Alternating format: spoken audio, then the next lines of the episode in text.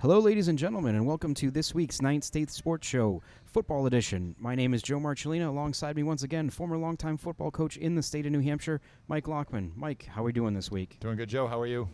Doing all right. I'm feeling the uh, the end of the season burn here. I'm I'm, uh, I'm running on fumes. I Yeah. think uh, gonna need a nice. Uh, when when do we when do we roll the clocks back through, or send the clocks back? That's not this weekend. It's the weekend after. Isn't it? yeah, it's not. And I need that extra hour of sleep soon. I, I gotta say, if so, if you think you're tired, this is how old we are.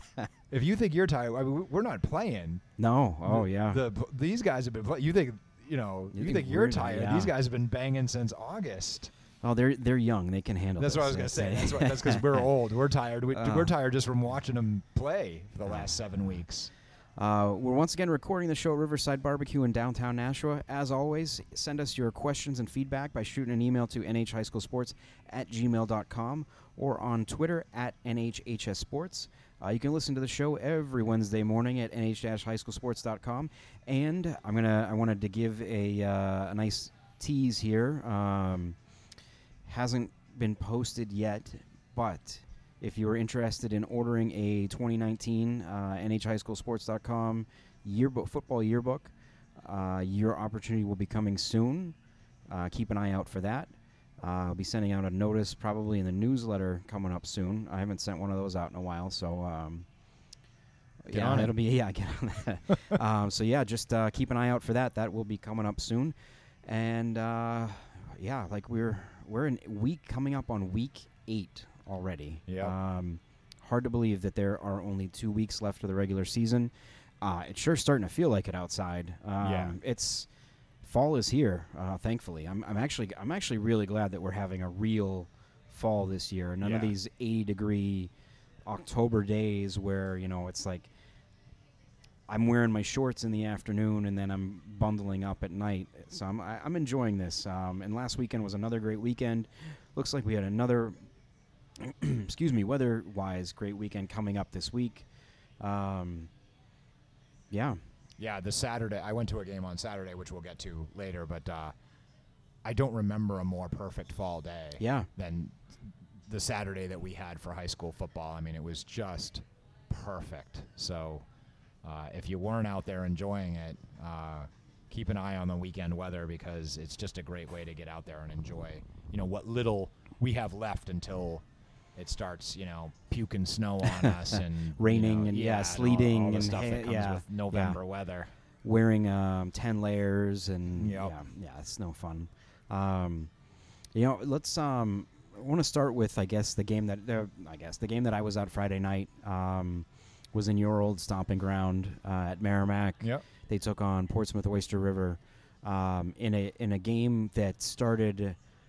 I had my head spinning when it started because, of course, both teams were running a little bit up tempo to start the game. I'm trying to take notes, and I'm like, I, I can't keep up with this. I'm I can't even take pictures right now. I'm just just Yep. watch what's going on. Merrimack opened the game and scores on its opening drive. Portsmouth comes back and scores on its drive. Merrimack comes back, take you know go, scores. Portsmouth returns the kickoff.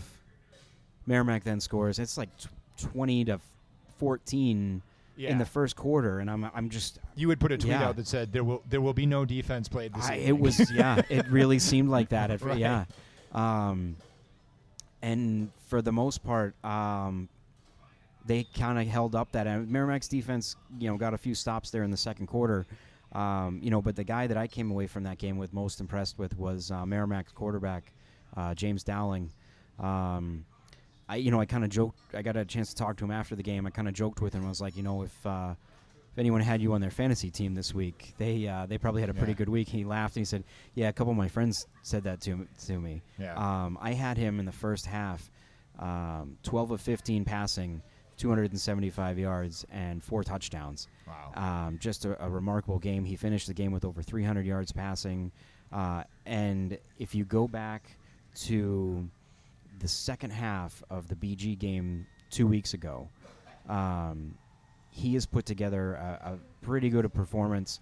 62% completion, um, 666 yards, nine touchdowns, and one interception. And that one interception was off a deflection on a screen pass that one Portsmouth lineman tipped, and it went to another, and it, so it was kind of uh, yeah, it wasn't bit even fluky. really his fault. Yeah, right. yeah. Right. So I mean, he has been on a roll, and no surprise that they've been able to get back to putting up a ton of points. Yeah, well, and that's great to hear too, because um, first of all, those are those are like those are NFL type stats, right? Which is uh, pretty amazing uh, in New Hampshire football, where you know the weather is a little rough, and obviously these are not NFL players uh, orchestrating the passing game out there. But when Merrimack struggles, it seems that you know Dowling has tough nights uh, in terms of interceptions or, or or you know turnovers, right? We've you know we've seen where you know hey, it's not uncommon to see a couple of picks thrown, and and you know they throw the ball a lot, so that does happen. But um, he's been a master the last few weeks, and oh by the way. Merrimack, you know, after kind of going into that, that weird little slump that they Yeah, had in the yep. beginning third of the season, ha, you know, has positioned themselves to be right back in it, and and that was a key win over a pretty good. A decent team, yeah. That- I mean that that that win. If if Portsmouth comes out with a win there, it keeps some slim, um, but albeit playoff hopes alive. They, Yep. They've pretty much all been el- but eliminated Yeah, after that game, um, and Merrimack put itself in a very good position coming down the stretch. Um, you know, and really, you know, from what what their coach Kip Jackson said after that game was that the change with Dowling really started when they played him more on defense. Uh, he came out in that game against BG and played a little bit more on the defensive side, um, you know, and that just has helped him be, I don't know, a little more focused, a little more, you know, uh, he can he can kind of take out his, you know, frustrations or aggressions there on defense Yeah, and be yeah. a little bit more calm and collected on offense. It's funny because uh, it's counterintuitive, right? A lot of times, you you will sacrifice as a coach, you'll sacrifice uh, defensive performance to to say, hey, you know, our quarterback's obviously very important, and we can't risk having him. Whether it's a physical risk of hey, you know, he's doubling his snaps now, so you- you risk getting him hurt even more, or whether it's just the mental physical strain of you know playing defense and then turning right around and going out on the field and calling signals.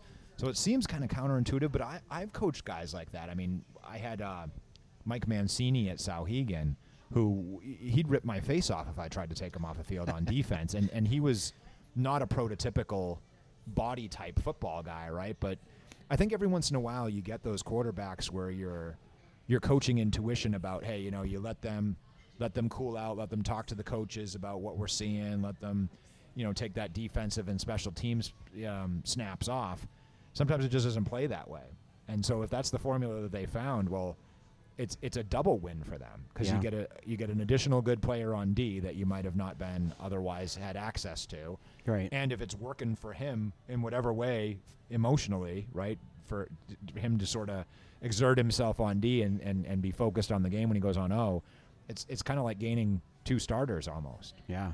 Um, they have a huge game uh, Friday night going to Nashua to take on North at Yep. Stellos Stadium, 6.30 kickoff. Um, they beat North twice last year, including in the playoffs. yeah Um, a great overtime win yeah. in the playoffs And- and which i'm sure an- north remembers Kind of an epic kind of game there with, well, 6 nothing game in overtime. yeah Um, everything was played between like the 35 yard lines it was just a mess a week ago, I would have told you that I would have made North a, a sizable favorite in this game, Yes. especially considering what North's defense has done this year. Um, they gave up 28 points to Exeter uh, a few weeks ago. Um, In they a have- great In a game. great, yeah. They haven't allowed more than 10 to anyone else all year, um, and that includes two shutouts. Um, you know, they gave up eight against Winnacunnet in the opener, and I believe that was on a touchdown at the end of the game. You know, so they're a team that has played very well defense for all the offensive numbers that they've been able to put up. Um, and I'm sure you know Merrimack has given up points at this you know at times, so I'm sure North Yep. will will be able to get its.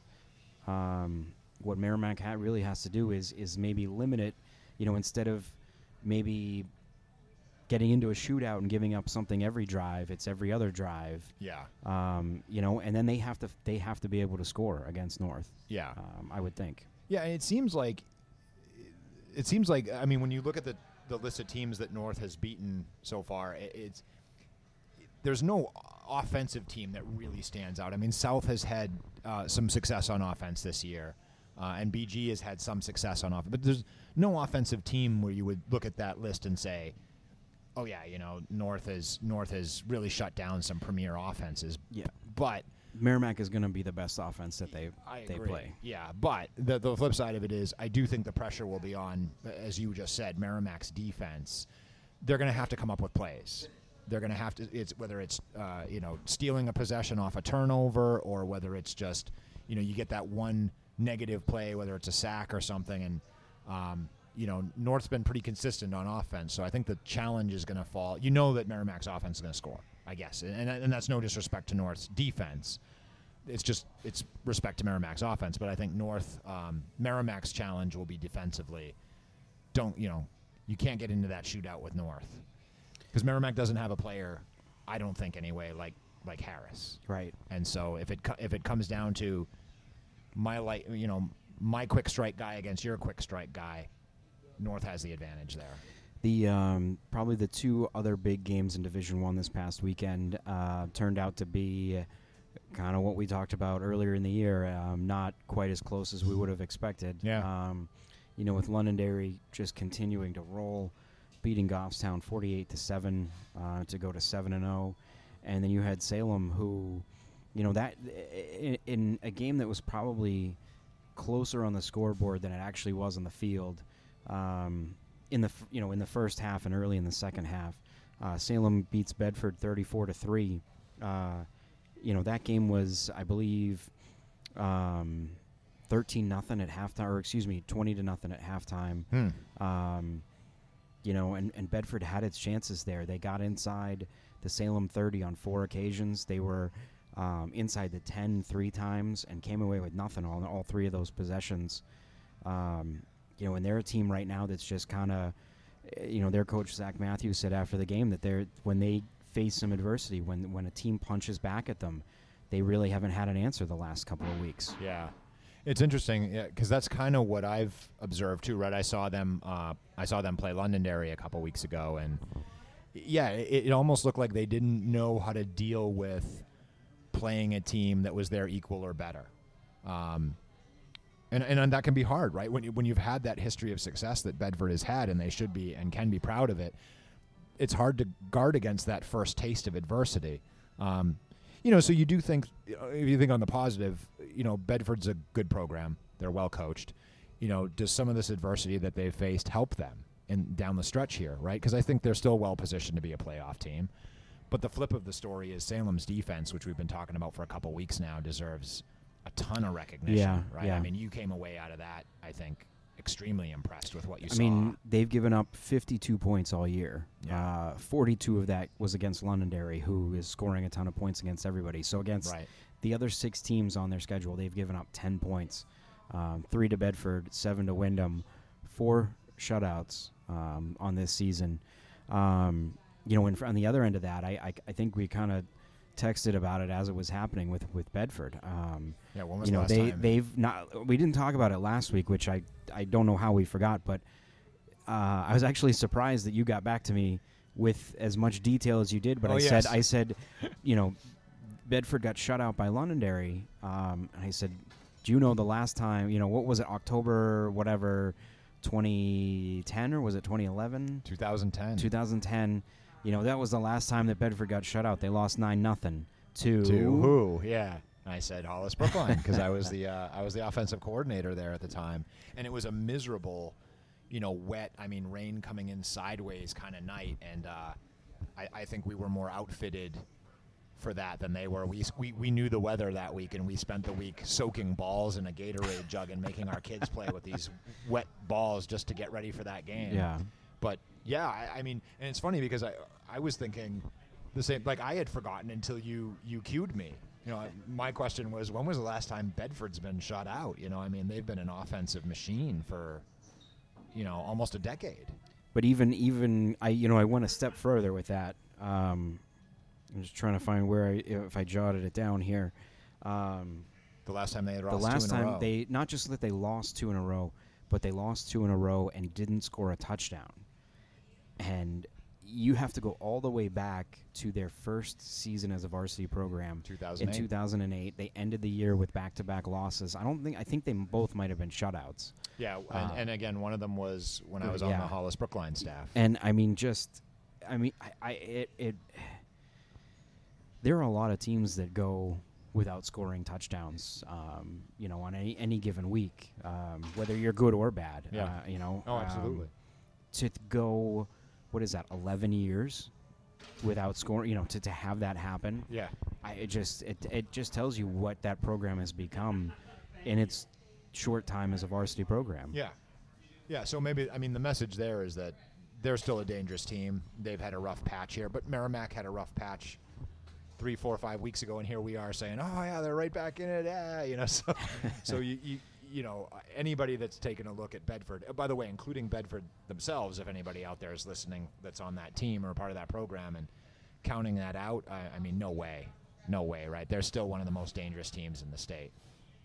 Uh, you were at another game on Saturday uh, between Hollis and Souhegan. Yeah. Um, kind of a bit of a different game than what we've come to expect the last couple of years, where they've been more, um, you know, shootouts. Yeah. Uh, this one was a little bit more of a defensive struggle. Hollis winning what twenty-seven to seven. Yeah, yeah, it was. It was. It was a.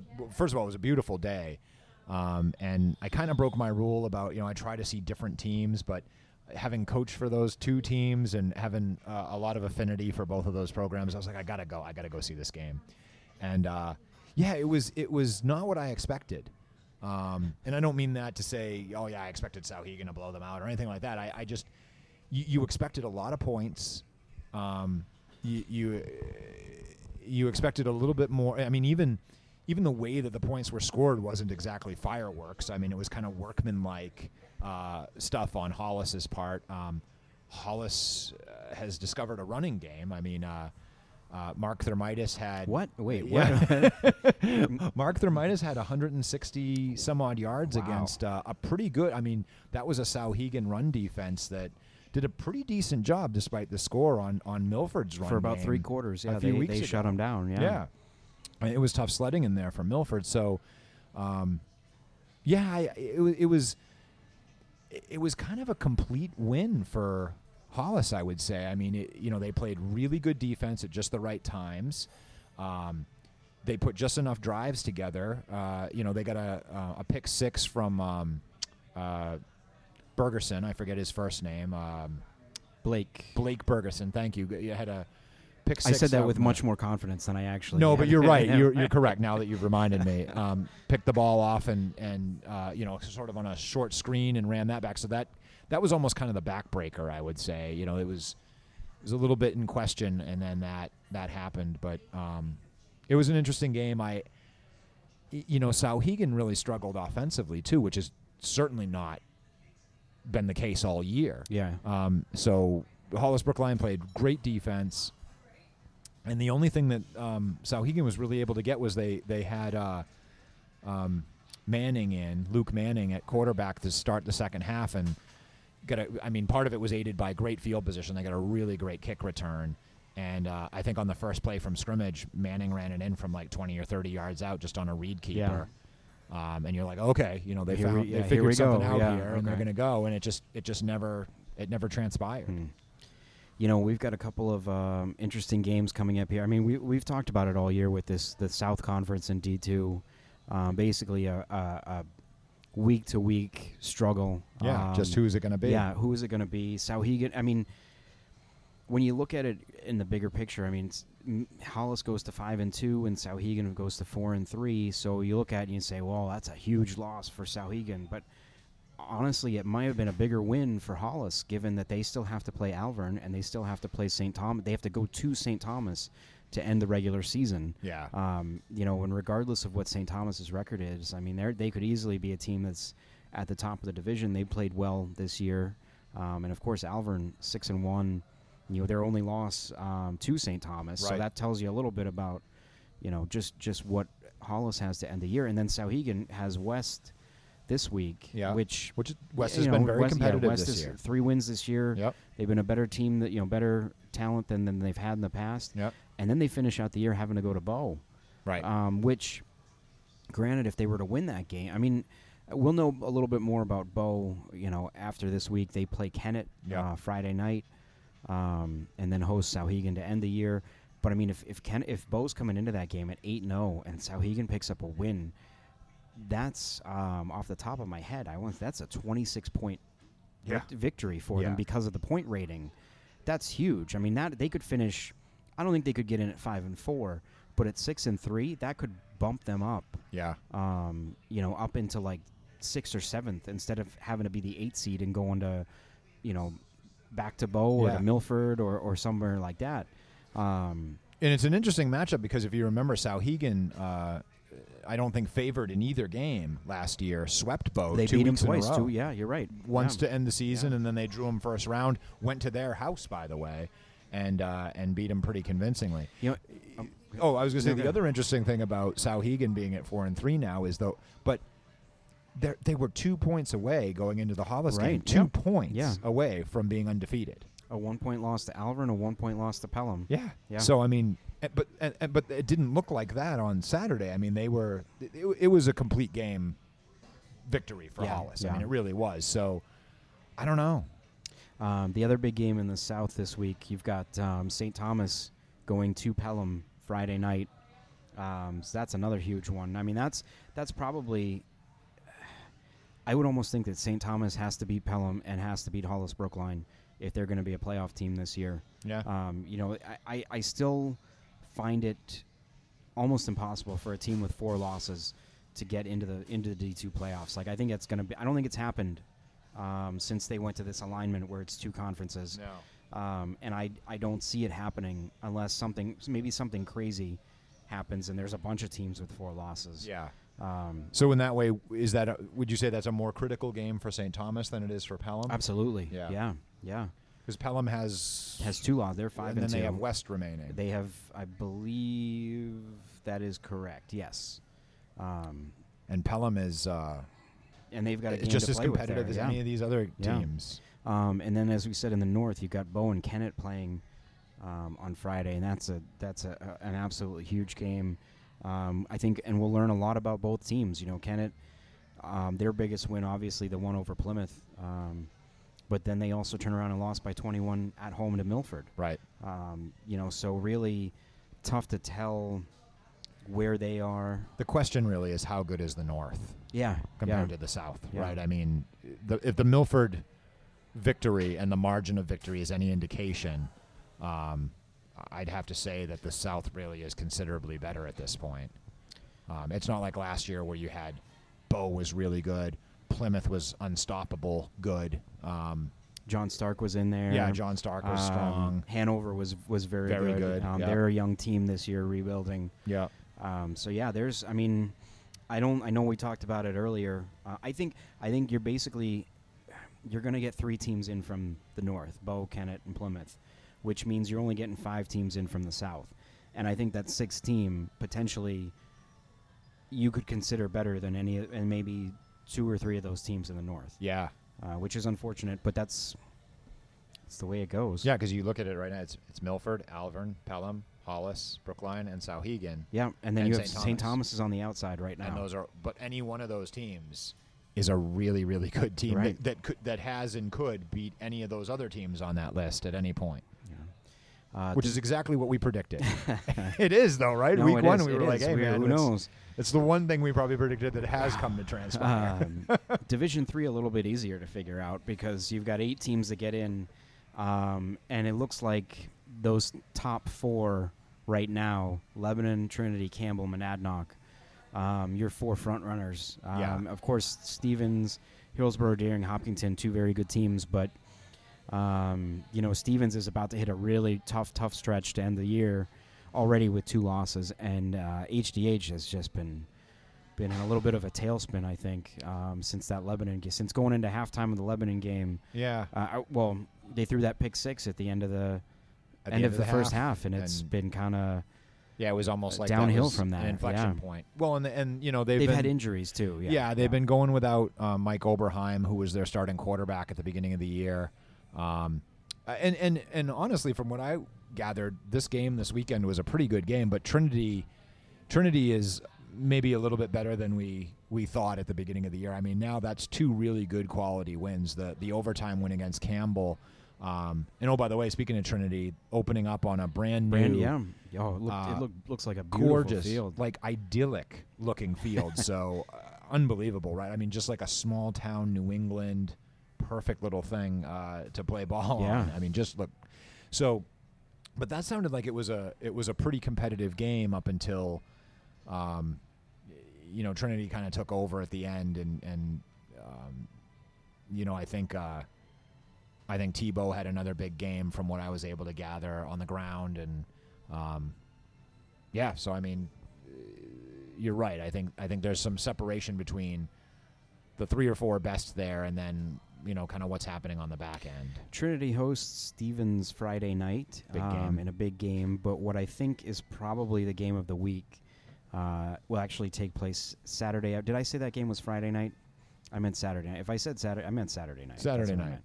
Um, but probably the the game of the week, um, Saturday afternoon, you have Monadnock going to Campbell for a 1:30 kickoff in a rematch of the last two championship games Right. um, you know, and and I, Monadnock has really, I think, turned a corner the last couple of weeks. Yeah. Um, you know, they took those back-to-back losses, and uh, it was kind of like, all right, well, what what direction are you heading in?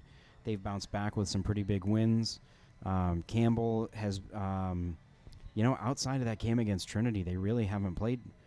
Um, know, they, like- they played the bottom half of the, the division. Yeah, and, and as a Uh, result, they're like the quietest six and one team in the state, right? I mean, they're a six Yeah, and one yeah. team that we haven't talked that about. nobody's talking. Yeah, like, uh, well, we're not talking about, but Right. I, I mean, you don't really see. That's all that really matters which right is now. Is what, we, right. what goes on at this table. But you know they're they're super talented. They've got a lot of experience. They're like I said, for God's sake, they're six and one in a pretty competitive division.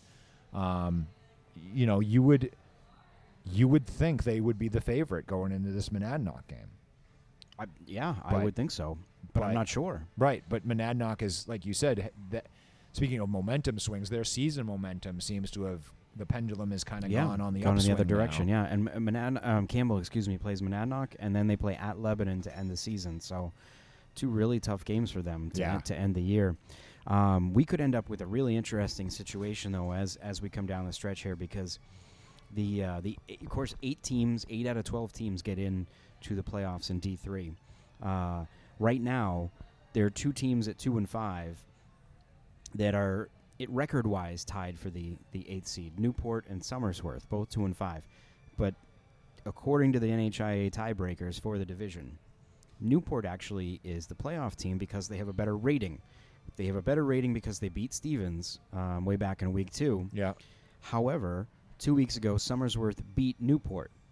So head to head, Somersworth has that victory, but that's not what the first tiebreaker is. head to head is Accor- not the first tiebreaker. Not according, not for Division Three. That's bizarre. It is a little bit bizarre. Um, I don't know what's gonna how it's gonna shape out. Newport finishes with at home with Laconia this week, and then they go to Epping Newmarket, two games that they could end up winning. Um, I, I got to rewind you for a second. The tiebreaker, the first tiebreaker, is Well, not head-to-head it's- competition. I shouldn't. I don't understand tiebreaker- that. Tiebreaker was probably the wrong word for me to use. When seeding, when figuring out the playoffs for Division Three, Yeah. rating and not record, not win loss record, is what is taken. Ah, Newport right now has a better rating than Somersworth does, so they're not tied. Gotcha. They're, they're tied record wise. They're not Gotcha. tied rating wise. yeah. Um, So to a layman such as myself, though, it would appear as it would though- appear that it should be Somersworth that would get in Right. as of right now. I mean, it could all change. Like I said, Newport plays Laconia, Epping, Newmark to end the year. Somersworth has Kearsarge and Trinity. So that's I mean that's a tough finish to the year Yeah. with Trinity. So it may it'll figure itself out. Usually it does. Yeah. Uh, we're, we haven't been, gone into complete chaos yet, but you know, It's- that that'll be coming next week when we when we talk about uh, playoff scenarios. It's also interesting to think, you know, in that setup that you know you've got teams with two wins that are potentially going to be in, playoff in the teams, playoff yeah. hunts, right? I mean, that's Yeah, I think that might probably should be something that they take a look at. yeah. uh, moving forward, whether it's adding teams to Division Three, bumping more teams down, a combination of the two. yeah. But we can talk about that when we wrap up. Uh, Yeah. when we wrap the year up. Getting ahead of ourselves. do want to mention Division Four too, because this is their final week of the season. They had a bye two weeks ago, of course. um, have a second bye on the final week of the season, so they'll be everybody will be nice and rested going into the playoffs. Yep. Um, you know, Winnisquam again, again continues to just mow down the competition. Last week it was a 35 nothing win over Bishop Brady. Um, you know, they haven't given up more than 24 points in a game, and that was the first game of the season. Yeah. Um, the last three opponents, they've given up 13 total points. I mean, they look like the team to beat by far. Uh, but then you've got, you know, Raymond is right there behind them. Um, maybe not as good defensively, but man, they have been scoring a lot of points this season. yeah. Um, they finished the year against Mascoma, um, you know, who at two and four is, I mean, I got to imagine is all but out, is completely out of the playoff picture. So Yeah. you know, a game that they should be able to to, to win handily. Uh, Newfound is right there for a playoff spot. They're three and three. They take on Fall Mountain, which I believe, I believe, at four and two is clinched a playoff spot.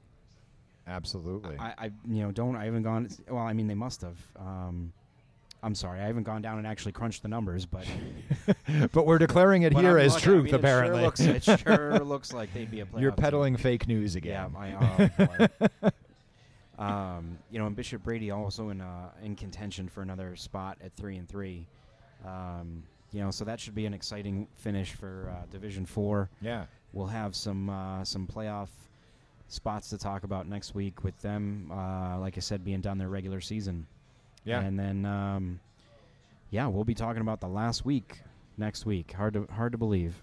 yeah, I I don't even know what to say to that. It's gone so fast, and uh, it- you know, it was the same thing when you were coaching or playing. I mean, it's just the season goes by so quick. You you spend all that time prepping and lifting and running and seven on sevens and uh, and then and then it just goes so quick that. Um, it's like I said a couple weeks ago. I hope I hope all those involved are enjoying it. It really is a special time, especially this time of year when every you know all those games count. You're headed into the playoffs. The weather is just pure football weather. Um, special time of year, man. He is Mike Lockman. Mike, thanks for joining me this week. Thank you. I am Joe Marcellino. We'll talk to you again next week.